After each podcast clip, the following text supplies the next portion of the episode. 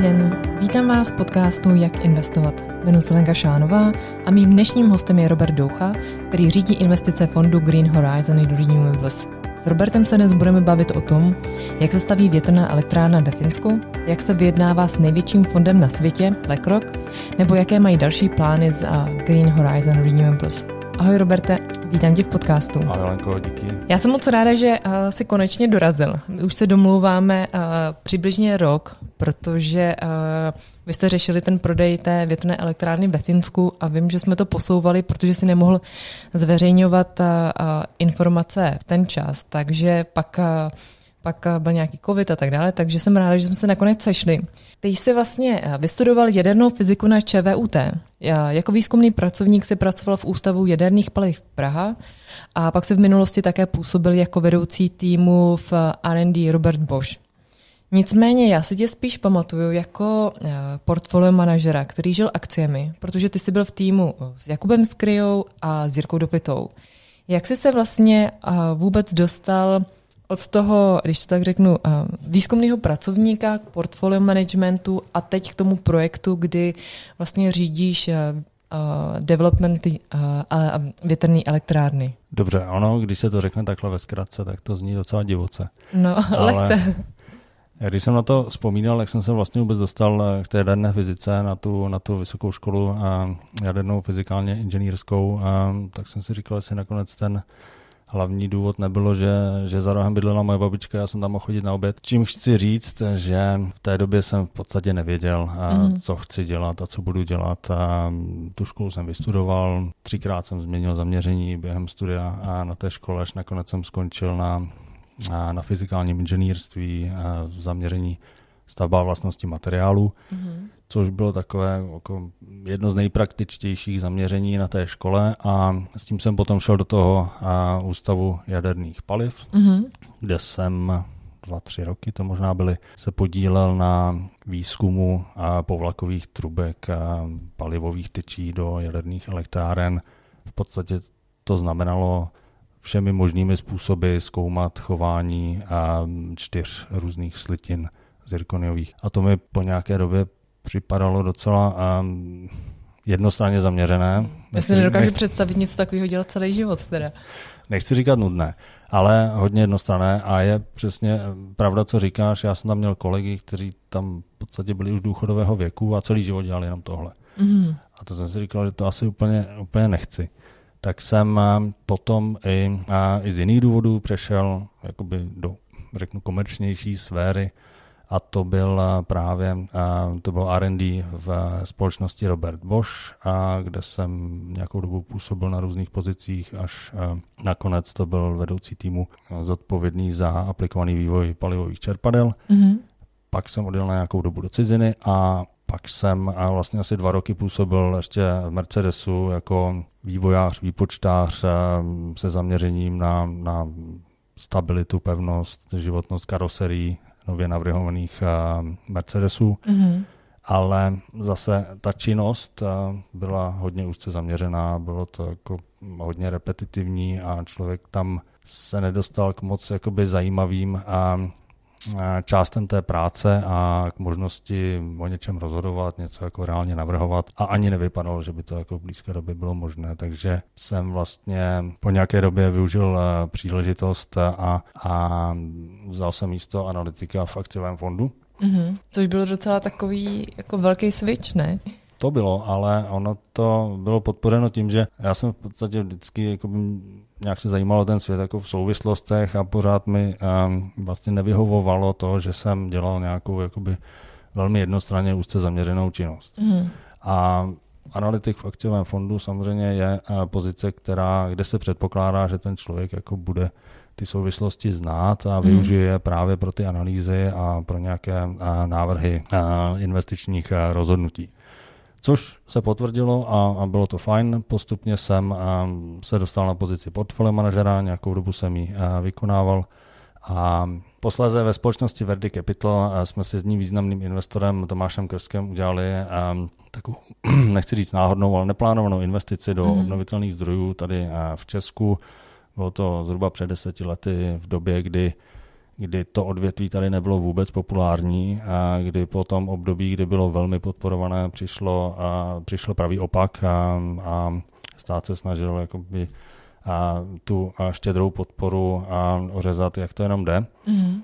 Což samozřejmě investory, kteří už v tom byli zainvestovaní a provozovali ty elektrárny, znervozňovalo a zvláště ti zahraniční dost často chtěli odejít. Jedné takové příležitosti jsme využili, koupili jsme několik elektráren, čistě z důvodu toho, že eh, jsme eh, věřili tomu, že to nebude až tak špatné, jak to v tu chvíli vypadá mm-hmm. a že to odvětví nějakým způsobem musí prostě fungovat dál. To se potvrdilo, postupně jsme eh, přidali další elektrárny, nejenom v Česku, ale i na Slovensku a vybudovali větší portfolio, které mm-hmm. jsme několik let provozovali. Mm-hmm. A už jste ho prodali dál? Ano, to, to je prodané. Před dvěma lety jsme ho prodali. Mm. V současné době neprovozujeme v Česku žádné, žádné elektrárny. No a vlastně postupem času jsme dospěli k tomu, že to bude asi zajímavé i jako strategický biznis.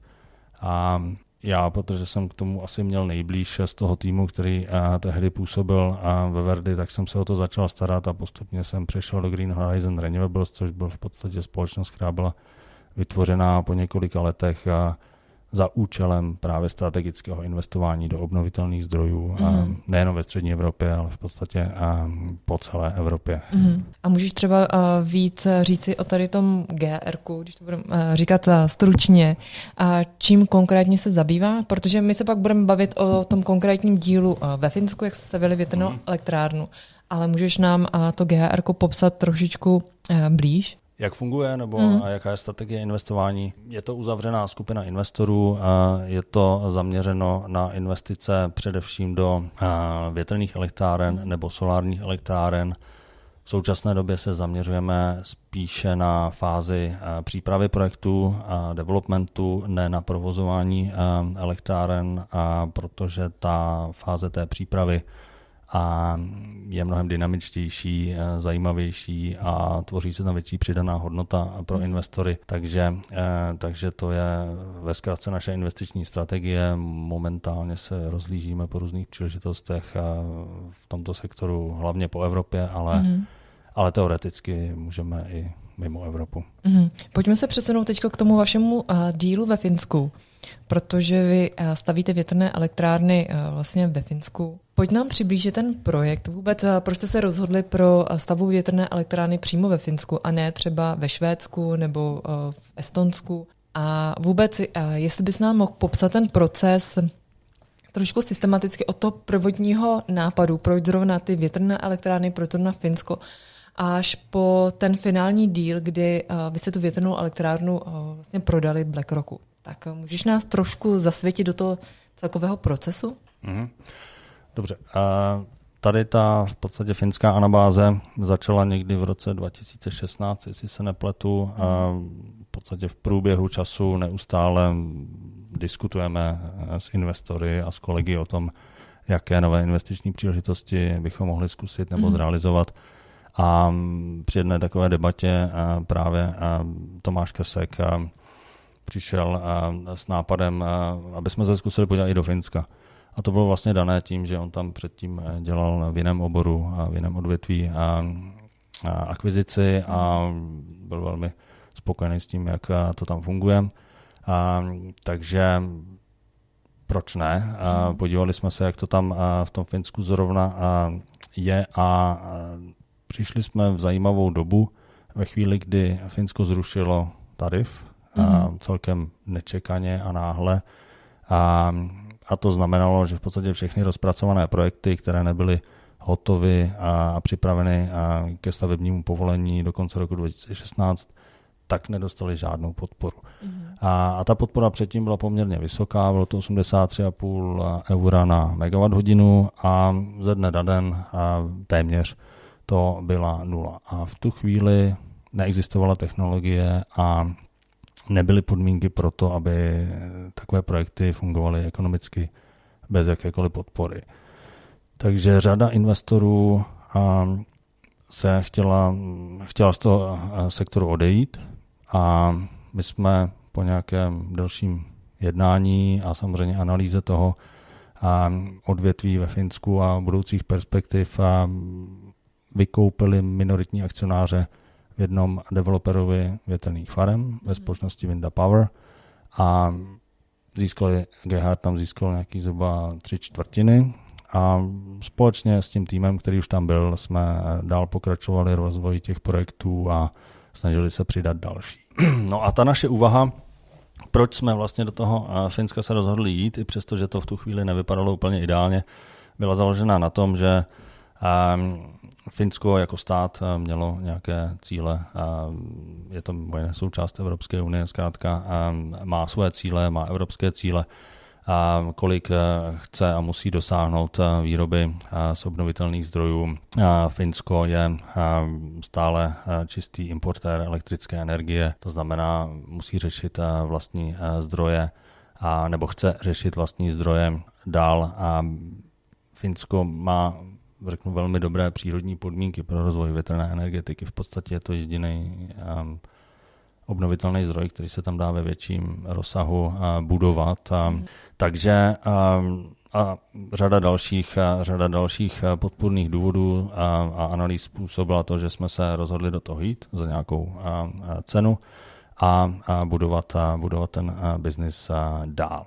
A ono to vlastně bylo tak, že ten developer v tu chvíli, když jsme tam přišli, měl dva zaměstnance, společnost byla spíš v útlumu, ale měli portfolio nějakých rozpracovaných projektů a společnost dříve fungovala spíš, eh, spíš tak, že na základě nějakých osobních známostí v určitých částech Finska a postupně eh, jako obcházeli místní lidi a, a, snažili se, a snažili se získat nájemní smlouvy na nějaké pozemky a, a tam začít eh, v podstatě plánovat a projektovat větrné farmy. Jinými slovy, fungovalo to ad hoc, anebo na základě a, osobní znalosti jenom v určitých částech Finska. A, a ono obecně v tom Finsku je to tak, že pokud máme kancelář v Helsinkách a, a naši lidi přijedou někam na venkov a není to úplně jednoduché navázat ten kontakt. A, takže ten způsob, jakým a, takový developer většinou funguje, je, že buď přímo ti zaměstnanci a toho developera mají osobní kontakty, anebo se domluví s nějakými místními lidmi, mm-hmm. a, kteří tam slouží jako lokální agenti a, a jsou to lidi, kteří ty místní a, obyvatele znají a, a je pro něm daleko snažší je oslovit a, a domluvit se s nima na nějaké nájemní smlouvě a, a na podpoře mm-hmm. projektu větrné farmy. Takže tak to fungovalo dřív. V dnešní době eh, se nám povedlo tu, tu společnost posunout mnohem dál. Ten tým je mnohem větší, funguje sofistikovaněji a pokud se teď bavíme o tom, že začínáme nové projekty, tak ne, takže momentálně jeden, jeden ze zaměstnanců našeho developera ve Finsku je přímo, přímo zaměřený na to, aby vyhledával vhodné lokality mm. za pomoci eh, nějakých eh, samozřejmě znalostí, ale i softwaru, kde vloženě na mapě eh, si jsme schopni zobrazit v podstatě všechny zásadní informace, které jsou pro nějakou nějakou uh, tu úvodní analýzu důležité, jo, kde jsou elektrická vedení, kde jsou budovy, obce, protože je mhm. tam vždycky nějaká minimální vzdálenost od nejbližšího obydlí. A základní větrnou mapu celého Finska. A územní plány, územní plány, které jsou ty nadřazené územní plány, které nějakým způsobem vytyčují a oblasti, kde to, kde je to spíš podporované, nebo kde to vůbec nejde mm. a, a tak dále. Spoustu informací a z toho potom a vypadnou zajímavé lokality a v tu chvíli už je potřeba samozřejmě oslovit a, a obce, mm. a, a místní obyvatele buď za pomoci nějakých lokálních agentů, kterých máme už teďka taky docela velkou síť, a, a nebo, nebo přímo a, lidmi a, z, naší, z naší společnosti ve Finsku. Mm. A ono vlastně, když si to člověk představí a porovná to s tím, jak to funguje v Česku, a je to jiné v tom, že když řeknu katastr obce ve Finsku, mm. ve mhm. středním nebo severním Finsku, tak to je v podstatě rozloha jako okres v Česku. Mm. To znamená někde uprostřed nějaký městečko nebo vesnice a, a ten katastr je obrovský. A ty obce bývají dost často, řeknu, relativně chudé, není tam jakoby moc příležitostí dělat nějaký biznis nebo, a, nebo nějaký, rozvíjet nějaké zajímavé aktivity. A zemědělství na tom severu taky, taky rozhodně nefunguje tak jako třeba v Česku, takže jsou to hlavně takové řídké eh, polovysoké lesy a dost často i podmáčené, takže tam jakoby není moc co dělat a je tam spousta oblastí, které, které, na které není ani vidět. Mm. Takže není takový problém prostě najít lokalitu, kde to nikomu nevadí, mm. která eh, zároveň je někde poblíž eh, nějakého vedení, do které se to dá připojit a Funguje to zároveň tak, že ta obce z toho má nějakou, eh, nějaké daně, platí se jakoby celkem vysoká daň eh, té místní obci a potom samozřejmě majitele těch pozemků, které jinak nemají velkou hodnotu, tak eh, dostanou taky zajímavé nájemné. Takže celkově to tam je, řeknu, podporované, i když samozřejmě případ od případu se také stává, že, že zkrátka ne každému se to líbí a ne každý s tím souhlasí, ale to se pak projeví v tom, že člověk rozdělá nějaké množství projektů a z toho vyjde nakonec třeba třetina mm-hmm. třeba během toho celého procesu a z různých důvodů ty projekty skončí. Můžeš třeba říct nějaké konkrétní důvody, teda proč to může skončit? Funguje tam to samé, co v Čechách, kdy stavba je zastavena na 10-20 let jenom kvůli tomu, že tam je nějaký ohrožený druh. Určitě, určitě. Tohle se stát může, ale 10-20 let to není, protože kdyby to hrozilo, tak, tak to člověk raději přestane dělat úplně hmm. a půjde někam jinam.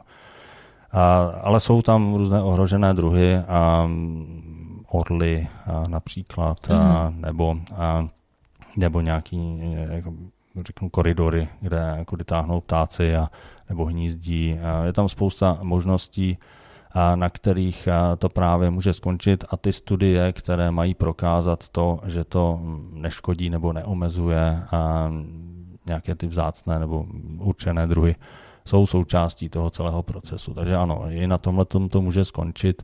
Když vezmu ten proces od začátku, tak v podstatě, když si člověk jakoby najde to místo, mm-hmm. A, tak v první řadě obejde ty místní obyvatele a nějakým způsobem se s nimi snaží domluvit, a, že mu budou ochotni tu, tu půdu pronajmout. Mm-hmm.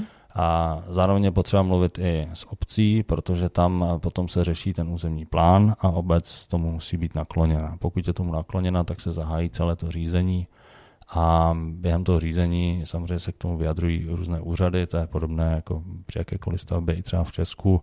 A ty požadují různé studie, třeba právě toho typu, a jako si říkala, pak se řeší třeba hluk, řeší se, jestli ta vrtuleté větrné turbíny nevrhá nějaký stín někam na mhm. nějaké obydlí, nebo zkrátka jakoby těch věcí, které se tam řeší je hodně a, a samozřejmě se k tomu můžou vyjadřovat i ty místní obyvatel. Můžeš, eh, Roberte, říct víc těch aspektů třeba, které se tam řeší uh, s těma větrnýma turbínama? No, rád bych, uh, ale to jsou v podstatě uh, ty úplně nejhlavnější. Uh, když to znova řeknu, je to hluk, je to ten vrhaný stín, je to, dobře, je to i vizuální dopad, mm. i to jakoby se nějakým způsobem může zohlednit. Nemusí, ale může. Dělají se vizualizace toho, jak ta elektrárna potom prostě bude působit a vypadat na horizontu. Mm. Potom a veškeré ty možné a přírodní studie. Potom další, co se samozřejmě je potřeba získat povolení od letového provozu, pokud je někde poblíž nějaké letiště, tak je potřeba získat povolení, že jakoby v téhle výšce a v tomhle místě můžeme stavět. Finské specifikum je, že Finsko vlastně není v NATO, zároveň sousedí s Ruskem, má s ním historicky eh, neúplně dobrou zkušenost a snaží se samozřejmě nějakým způsobem eh, ochránit. Takže oni si vybudovali vlastní síť, poměrně hustou síť radarů, které jsou součástí toho jejich obraného systému a další věc, právě kterou člověk musí řešit, je oslovit armádu a získat povolení, které říká, že to nevadí žádnému tomu radaru, že to nestíní a, a tomu signálu. A to je takový black box, bohužel, a i přesto, že se dá nějakými způsoby trošku odhadnout, jestli jo nebo ne, tak, a, tak je to hodně jako nepředvídatelný. Mm-hmm. Takže to je jedna z věcí, která se řeší uh, už, už na začátku, aby člověk pak nakonec nezjistil, že bohužel kvůli něčemu takovému a mu celý projekt nevíde. Mm-hmm. Pojďme nám říct nějaký ten časový horizont a vyloženě od té myšlenky, kdy jste se rozhodli, že uh, začnete stavět a, nebo že začnete vůbec připravovat ten projekt té stavby té větrné elektrárny ve Finsku až po to finální dostavení. S jakým časovým horizontem vy tam počítáte? No, optimisticky počítáme většinou a, se třemi lety a od začátku vůbec přípravy projektu do získání stavebního povolení mm-hmm. A pak řekněme další dva roky na, na postavení toho projektu. Jo, takže řekněme celkově pět let. Mm. A, ale stává se samozřejmě, že je to delší doba z různých z různých důvodů. Mhm. Pojď nám říct nějaká ta rizika, se kterými uh, jste se setkali, se kterými, jste, se kterými jste počítali a se kterými jste vůbec nepočítali a skutečně vás překvapili během, té, uh, během toho celého procesu. To je zajímavá otázka. Protože mě to třeba zajímá, já teď mám jako zkušenosti se spoustou lidí, kteří staví, uh, kteří si staví domy tady v Čechách a vím, že uh, jako stavba teď není úplně nejideálnější doba na to cokoliv stavět, protože jednak materiály, cena materiálu stoupá, jednak prostě nejsou zaměstnanci, jednak všechno je opožděné, takže všechno se prodlužuje. A jaký to bylo pro vás? Já bych to nenazýval úplně ani překvapeními. A lépe řečeno, teď už jsem dospěl do stavu, kdy si myslím, že mě snad nemůže překvapit vůbec nic, protože už jsme tam zažili snad všechno možný. Ze začátku nás eh, jakoby dokázali překvapit i jakoby naši kolegové ve Finsku, kteří zkrátka... Čím konkrétně? No s tím, že prostě nám řekli něco a pak to bylo jinak a protože a eh, prostě dokumenty jsou ve finštině, tak i když se člověk jakoby snaží a třeba si je nějakým a, eh, překladačem přečíst, tak, a, tak to úplně nefunguje. Mm. A, takže a, Jo, i tím, jak oni vlastně byli zvyklí fungovat, jo, na hmm. což jsme se museli chvíli zvykat, že jakoby hodně věcí se prostě řešilo a, a dohadovalo prostě jenom ústně. Jo, takže hmm. pak za náma začali chodit a místní lidi a, a říkali nám, no ale vy jste nám slíbili tohle a my jsme byli domluveni, že tamhle to. A ono to nebylo nikde na papíře. A to je samozřejmě něco, co je strašně těžko řešitelný, protože ani my a eventuálně ani současný majitel, který, eh, který elektrárny vlastní, na to nemůže nějak moc reagovat. Jo? Prostě pokud to někdy někdo někomu řekl, tak kdo ví, jak to mhm. bylo. Takže, takže spíše jakoby tenhle způsob fungování, který je tam celkem zajetý, tak, eh, tak to nás jakoby dokázalo překvapovat, ale eh, jinak, jinak, když popíšu ten proces, v podstatě jak to bylo v našem případě. Tak v našem případě, když řeknu, jak to začalo, ve chvíli, kdy jsme vstupovali do Finska, tak developer měl ve svém portfoliu v podstatě čtyři životaschopné projekty, řadu neživotaschopných, a které postupně odemřely úplně. Ale ty čtyři, a ty se dostali dál, k tomu jsme přikoupili ještě jeden a postupně během dvou, tří let jsme je připravili na výstavbu. První projekt jsme začali stavět eh, v létě v roce 2019, to znamená vlastně roka půl po tom, co jsme vstoupili do Finska. A výstavba trvala roka půl, když to zaokrouhlím, a pak jsme nějakou dobu ten projekt ještě provozovali. To byl takový pilotní a ty další čtyři, které tam, které tam byly, dostali stavební povolení poměrně krátce potom, ale protože už se jednalo v podstatě o desetinásobnou velikost. Ten první měl 20 MW a ten zbytek, co se teď staví, má 200 MW. Mm-hmm. A můžeme počítat zhruba stavební náklady 1 milion euro na 1 MW. Takže mm-hmm těch prvních 20 milionů to ještě jakoby dokázalo GHR nějakým způsobem zafinancovat a těch 200 milionů už eh, to není v podstatě eh, řeknu náš cíl eh, investovat do výstavby a provozu elektráren, jak jsem vysvětloval. Takže jsme se rozhodli projekty nabídnout k prodeji už ve fázi vlastně přípravy k výstavbě. A my sami jsme vysoutěžili všechny dodavatele a dodali jsme budoucímu majiteli nejenom plně povolené projekty, ale v podstatě všechny smlouvy na výstavbu, tak aby se den po prodeji dalo začít stavět. Mm-hmm. Což eh, bylo hodně, eh, řeknu, nakonec složité skoordinovat, ale povedlo se to, takže vlastně tímhle způsobem jsme minulý rok v květnu projekty prodali a okamžitě je začali stavět, protože s tím prodejem šlo v ruku v ruce to, že jsme se dohodli s budoucím majitelem, že projekty pro něj postavíme. Mm-hmm což se momentálně děje a to je eh, v současné chvíli ta moje hlavní zodpovědnost a ve Finsku. A... Takže jestli tomu rozumím, vy ten projekt celkově připravíte, pak se ženete jakoby investora nebo majitele, který eh, to celý zafinancuje, ale vy se pořád staráte o tu, o tu stavbu a pak už to předáte celkově ten projekt, ať si ten majitel tu elektrárnu spravuje. Ano, a ten majitel v tom našem případě BlackRock samozřejmě má eh, své asset manažery, které, kteří jsou společnost, která je eh, vyloženě zaměřená na to, aby pro něj spravovala eh, běžící projekty. Takových projektů má po světě řadu, ale ve Finsku je to první. To znamená, že my jsme tam pro ně i řadu věcí jakoby přechodně dělali, co se týče té administrativy a, a nějakého starání se o ten běžící projekt, protože oni tam neměli žádné zázemí. Mm-hmm. A i teď je to vlastně tak, že si ho teprve budují. Mm-hmm ale v podstatě ten smysl toho je, je takový, že tímhle způsobem, pokud jsme schopni zajistit tu výstavbu a, a smluvně se k tomu zavázat, tak jsme schopni získat kupce typu BlackRock, což v podstatě je jenom manažer fondu a není to společnost, která by se nějakým způsobem sama zabývala provozem elektráren a mm ale na druhou stranu je schopna zaplatit eh, víc peněz než eh, třeba energetická společnost eh, nebo někdo jiný, kdo v tom oboru přímo, přímo působí. Mm. A to znamená, je to takový ideální koncový zákazník a, a ten způsob toho prodeje, jak jsme připravili, je vlastně ta ideální cesta pro zhodnocení těch mm. projektů. Mm. Pojďme se trošičku vrátit ještě k tomu BlackRocku, protože vy jste ten váš pilotní projekt ve Finsku právě prodali BlackRocku, což je vlastně největší asset manager na světě s 10 eh, triliony dolary pod zprávou. Jak se vám podařilo třeba oslovit právě přímo BlackRock a jak probíhají uh, jednání s BlackRockem?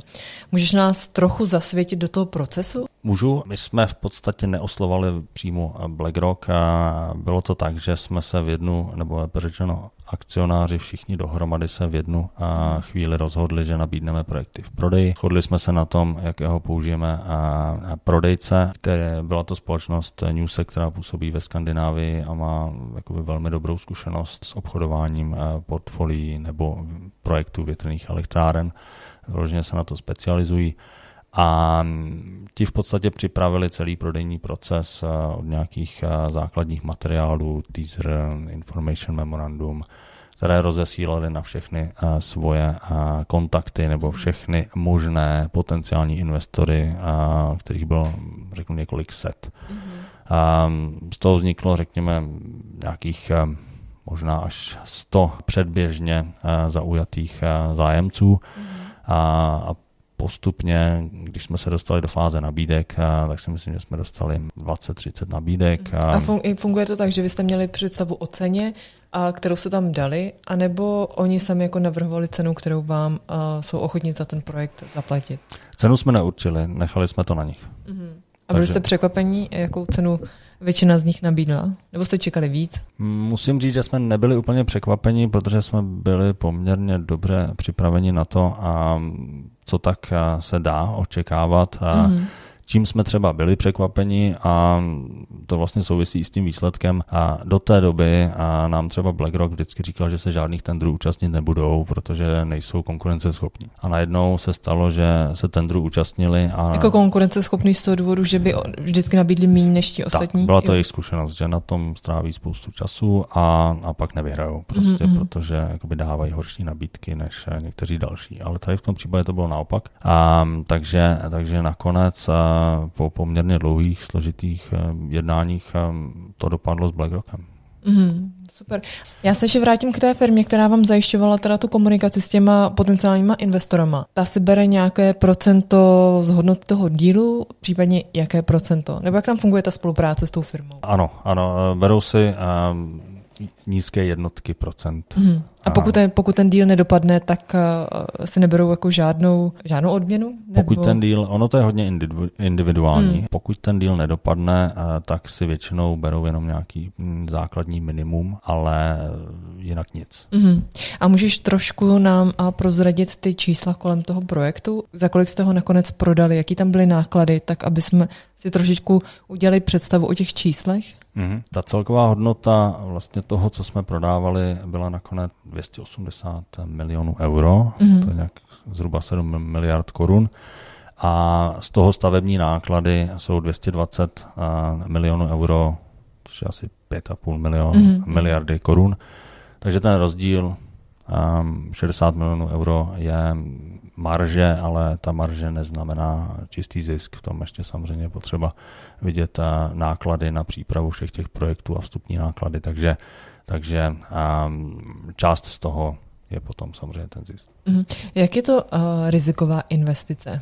pro investora. Takhle, když, uh, když by řekla, že já sama za sebe se chci stát součástí GHRK, tak s jakým rizikem jako investor mám počítat?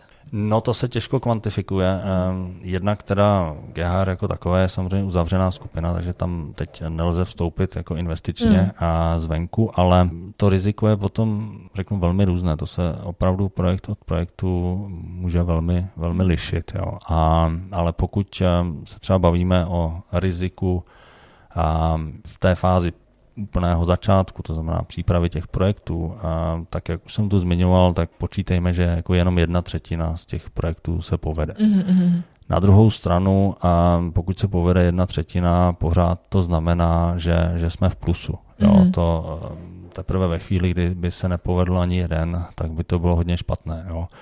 A, takže a to riziko, že by tam člověk úplně a, o ty peníze přišel, a, vypadá jako nízké, ale samozřejmě to předpokládá, že se nestane nic zásadního na trhu. Mm-hmm. Jo? Jednak, že ten tým nic zásadního neskazí, což si myslím, že po, po těch eh, letech zkušeností se nestane a, a že se nestane něco opravdu podstatného jako nějaká globální krize nebo nějaká úplná prostě změna a směru v energetice, kolaps cen elektřiny. Neumím si teď úplně představit, co ještě by to mohlo být, ale, ale pokud nic z tohohle nenastane, tak, a, tak se dá říct, že ve chvíli, kdy už člověk má nějaký jakoby zajetý, a, má zajetou firmu, zajetý tým, a, a má zkušenosti, a tak to riziko už, a, že by tam o ty peníze přišel, není velké.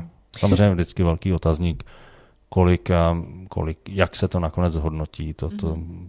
ten rozptyl může být poměrně široký. A to zhodnocení teda případně, jaký bych mohla očekávat? Jako investor GHR? Mm. Tak, a, jak říkám, to opravdu se mm. velmi, Bavíme velmi se těžko... v jednotkách procent nebo tam a ve stovkách procent, tak aby jsme si mohli udělat nějakou představu? Když všechno jde dobře, tak eh, se bavme o řeknu nízkých desítkách procent, to znamená 10, 20, mm. někdy i třeba o něco víc, ale je to velmi individuální. Mm.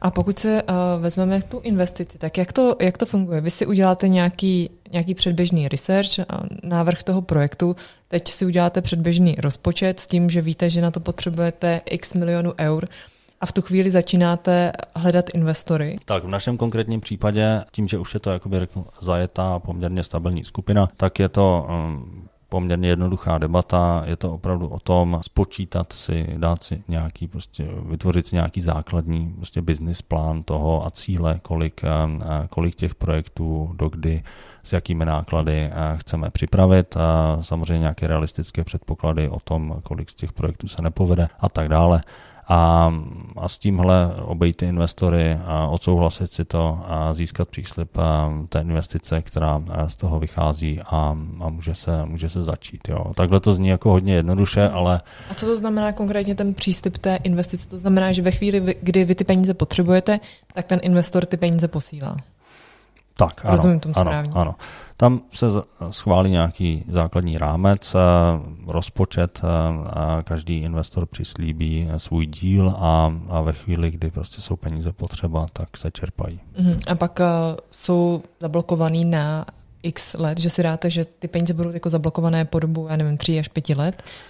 Není to takhle striktně dané. Je to, je to o tom, že všichni ti investoři ten biznis znají, takže hmm. vědí, co se tam může stát, co se tam děje a není tam dané, že prostě do pěti let musí ty peníze dostat zpátky, nebo naopak, že si je nemůžou nikdy hmm. dřív vybrat.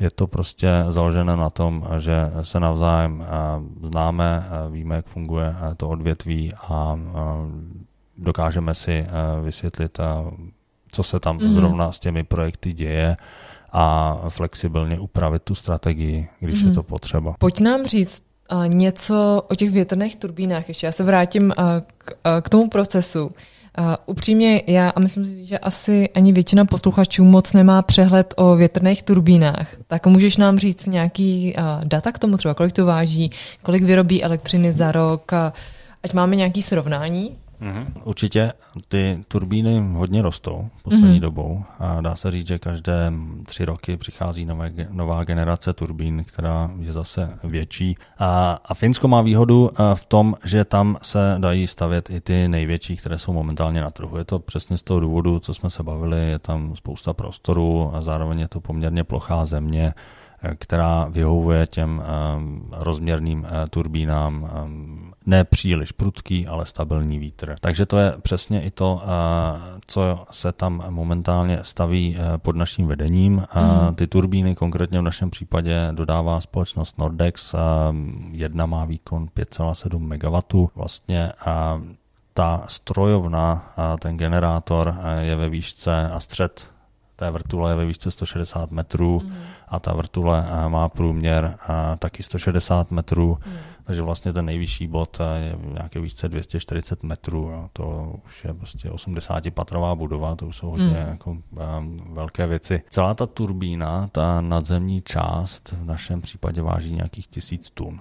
A není to jenom o té hmotnosti, je to i o těch rozměrech. Třeba jeden list v tomhle případě má 80 metrů a, takže velmi jakoby zásadním a, oříškem a, při výstavbě takové elektrárny je i ten transport, ta logistika a těch a, velkých dílů a, až na to místo. Mm.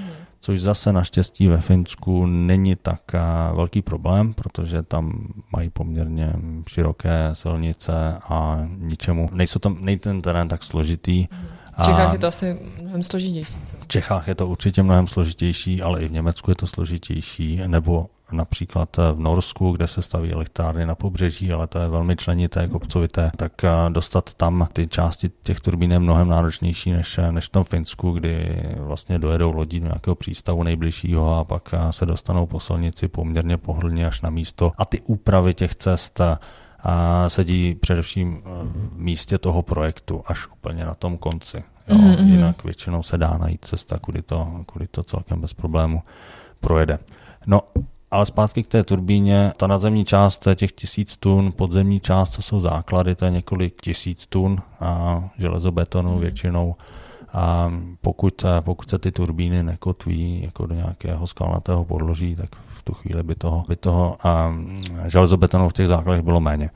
A jedna takováhle turbína, a pokud je dobře postavená a na vhodném místě, tak, a, tak vyrobí nějakých řekněme 20 GWh za rok, hmm. což eh, pro představuje v podstatě pokryje to spotřebu nějakých 4 tisíc domácností hmm. se spotřebou 5, 5 MWh za rok. Jo. Takže Jaká je životnost té uh, turbíny? Momentálně to je vlastně něco, co se taky poměrně rychle vyvíjí.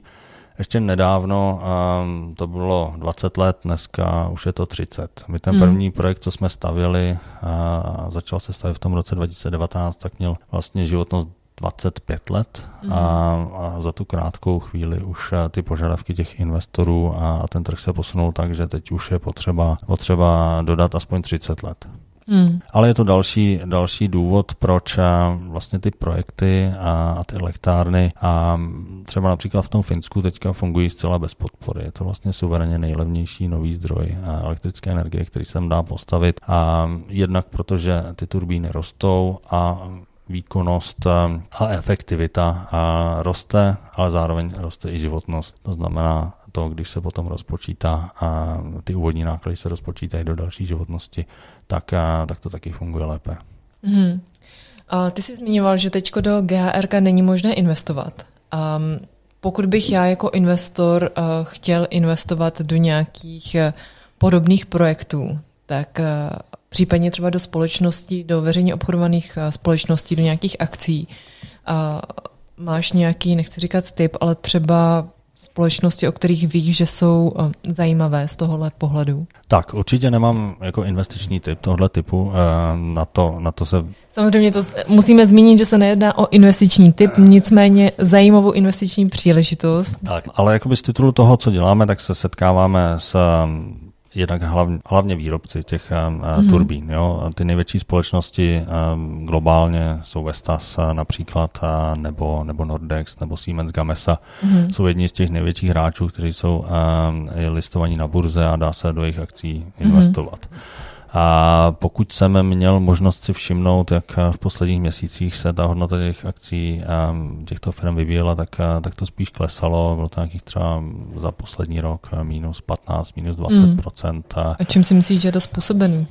To je způsobené určitě tím, nebo je řečeno to, co, to, co ty, to, co je velkým plusem, je, že to odvětví se velmi rozvíjí a ty, mm. ty společnosti opravdu nestíhají vyrábět a dodávat. To je i naše zkušenost, mm. že to je opravdu na hraně a velmi často se tam projevuje to, že prostě když se něco malinko nepovede, tak, tak, tak to hned pocítíme. Ale proti tomu jde to, že se velmi zdražují materiály, velmi se zdražuje doprava.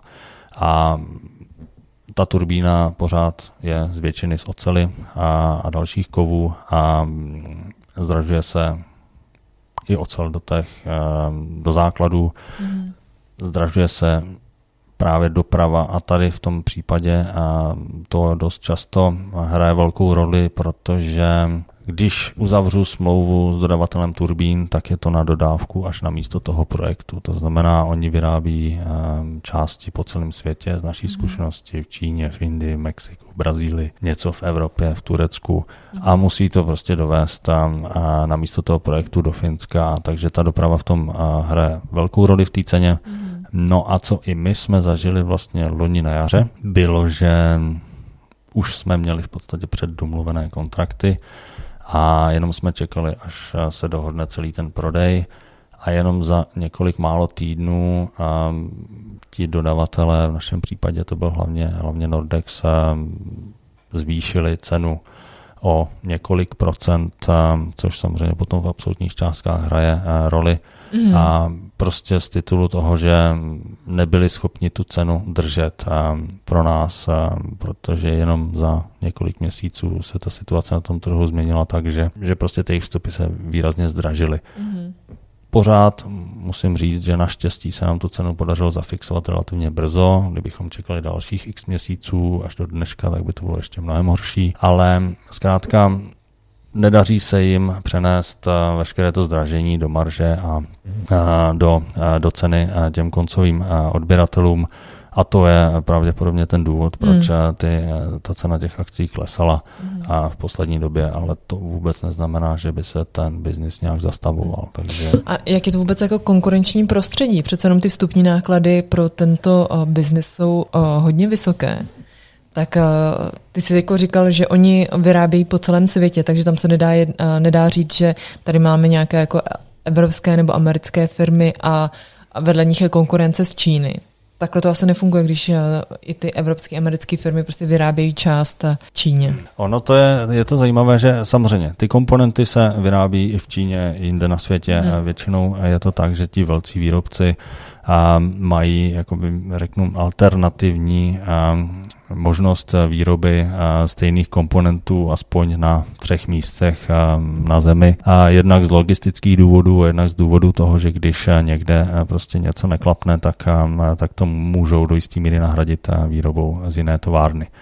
Ale co pořád platí je, že třeba v Evropě se hrozně těžko prosazují eh, ty úplně vyloženě čínští výrobci. A kteří, pořád je tam taková ta myšlenka, že je to oni, špatný produkt. Možná, ale z naší zkušenosti je to i tím, že oni ani nejsou schopni jakoby nabídnout konkurenceschopnou um, nabídku. Jo? My jsme oslovovali v rámci tendru na přípravu eh, výstavby těch projektů i jednoho nebo dva čínské výrobce, ale to vůbec nebylo jako srovnatelné, takže se nedostali ani do druhého kola. Mm-hmm. A Přitom ale, jako když se člověk podívá globálně, tak největší hráči na trhu jsou čínské firmy. Jsou to jména, která nám ani nic neřeknou, protože oni působí v podstatě jenom v Ázii. Hmm. A i v Americe jsou v podstatě značky, které, které v Evropě neznáme, kromě GE, který je vloženě globální, a tak, tak jsou tam jména, která, která tady vůbec nepotká. A naopak třeba Nordex je, je příklad společnosti, která působí hodně v Evropě, moc se neprosazuje v Ázii, ale pak samozřejmě se prosazuje na různých jiných, různých jiných částech a, a světa. A Siemens Gamesa, to je taky už poměrně mm-hmm globálně úspěšná společnost. A máš ještě třeba přehled o nějakých uh, jako otevřených fondech, které se zaměřují na OZE? Úplně, abych se přiznal, nemám přehled, ale to, co vím jistě, je, že těch fondů v poslední době vzniká opravdu hodně a vlastně jeden z těch fondů je i ta, ta část BlackRocku, která koupila ty naše elektrárny, takže existují určitě um, hojně fondy, do kterých se dá investovat a vyloženě se zaměřením na, na obnovitelnou energetiku. Existují například ETF, abych jmenoval aspoň jedno, First Trust Global Wind Energy ETF je možná největší. A potom další ještě možnost, jak nějakým způsobem se podílet na růstu tohle odvětví, je investovat do energetických společností, které se zaměřují. Buď čistě na vítr nebo na obnovitelnou energetiku. A dobrý příklad je určitě eh, dánský Ørsted, který se v posledních letech transformoval do v podstatě čistě eh, obnovitelné energetiky a je to největší hráč eh, v offshore a větrných elektrárnách. A pak um, francouzská společnost uh, Neoen um, nebo taková poměrně známá jména Iberdrola, španělská nebo hmm. italský Enel, ty už taky z větší části jsou zaměřeny na obnovitelnou energetiku a, počítají se vlastně do, do toho portfolia těch potenciálních obnovitelných investic. Mm. Teď jsme se bavili hodně o Finsku, protože stavíte elektrárny ve Finsku. Nicméně poohlížíte se ještě třeba někde jinde a teď myslím jako nejenom po Evropě, ale třeba i v Ázii někde. V případě můžeš zmínit eh, a, a prozradit nám nějaké další projekty, na kterých teď pracuješ? Tak uh, máme například uh, projekty větrných farem v přípravě v baltských zemích. Mm-hmm. To, je, to je určitě dobrý příklad. Zároveň se vracíme zase znovu k fotovoltaické nebo k solární energetice a zajímáme se o projekty o výstavbu nebo development, přípravu nových projektů v téhle oblasti. S tím, že ale teď už je naším cílem opravdu připravovat projekty, které nebudou závislé na státní podpoře. Mhm. Pokud někde nějaká investiční nebo provozní podpora je, um, tak, uh, tak si o ní nejspíš zkusíme zažádat, ale podmínkou je, aby takové projekty byly životoschopné i bez toho. Což eh, se naštěstí daří a v poslední době víc a víc a, ehm, a další, další způsob, jak ehm, to nějak smysluplně skombinovat je, že teďka se například ehm, zabýváme tím, že bychom ve větší míře dělali fotovoltaické elektrárny na střechách eh, logistických hal, eh, které tak jako tak vznikají a a, je a teď určitě... mluvíš o Čechách? nebo? Eh, teď mluvím vlastně o celé Evropě, konkrétně třeba na Slovensku nebo ve Slovensku, mm-hmm. um, ale může to být i v jiných zemích, jako díváme se různě. Mm-hmm. A třeba Asie vás prozatím neláká? Azie nás um, možná i láká, ale ono to je vždycky o tom, že člověk to musí mít nějakým způsobem v rozumném dosahu a pod kontrolou. Takže mm. pokud, uh, pokud tam nemáme nějaké lokální kontakty, tak, tak je to těžké tam něco začínat. A my jsme se několikrát s různými partnery dívali do jiných částí světa, ale nakonec jsme se vždycky rozhodli do toho nejít. I v tom Finsku je velmi důležité to, že tam máme prostě náš lokální tým, na který se můžeme spolehnout, ale i přesto je potřeba s ním pravidelně komunikovat a, a navštěvovat se, aby byla jistota, že všechno dobře funguje. To je na, na druhé straně země koule daleko těžší hmm. zajistit. Ty jsi mluvil o, o solárech nebo o, vět, o těch větrných elektrárnách. Co třeba vodní, vodní elektrárny? Vodní elektrárny mm, jsme, pokud se dobře pamatuju, žádné zatím neměli ani nepřipravovali. A je k tomu nějaký a... důvod, že vyloženě je to komplikovanější, finančně náročnější, nebo eh, co je, co je důvodem? Důvodem bylo um, v jednu dobu to, že um, nabízeli hodně nízký výnos a, a zároveň a v podstatě tady ve střední Evropě nebo v těch zemích, kde jsme se na to dívali, A jako jedno z rizik, například na Balkáně, jsme si vyhodnotili, že jako budoucí um, budoucí stav té vody nebo ty průtoky nejsou úplně jisté a že vzhledem k probíhajícím změnám klimatu a mm. častějším suchám se může snadno stát, že to, co je, to, co je výsledkem nějaké analýzy nebo nějakých historických prostě čísel do budoucna už nebude platit. A, a nenašli jsme zatím žádný dost atraktivní projekt, abychom to chtěli začít dělat tím, že jsme to doteď nedělali, znamenalo by to nějakou daleko větší náklady na to vstoupit do toho odvětví a, a větší riziko určitě. Mm. Takže momentálně se nám osvědčuje to držet se těch dvou směrů fotovoltaické energetiky a větrné kterým už nějak eh, rozumíme, máme v tom nějakou zkušenost a, dokážeme ji zhodnotit. Nesmím, eh, nesmím zapomenout na otázku, co to je investování. Jak ty sám si investuješ?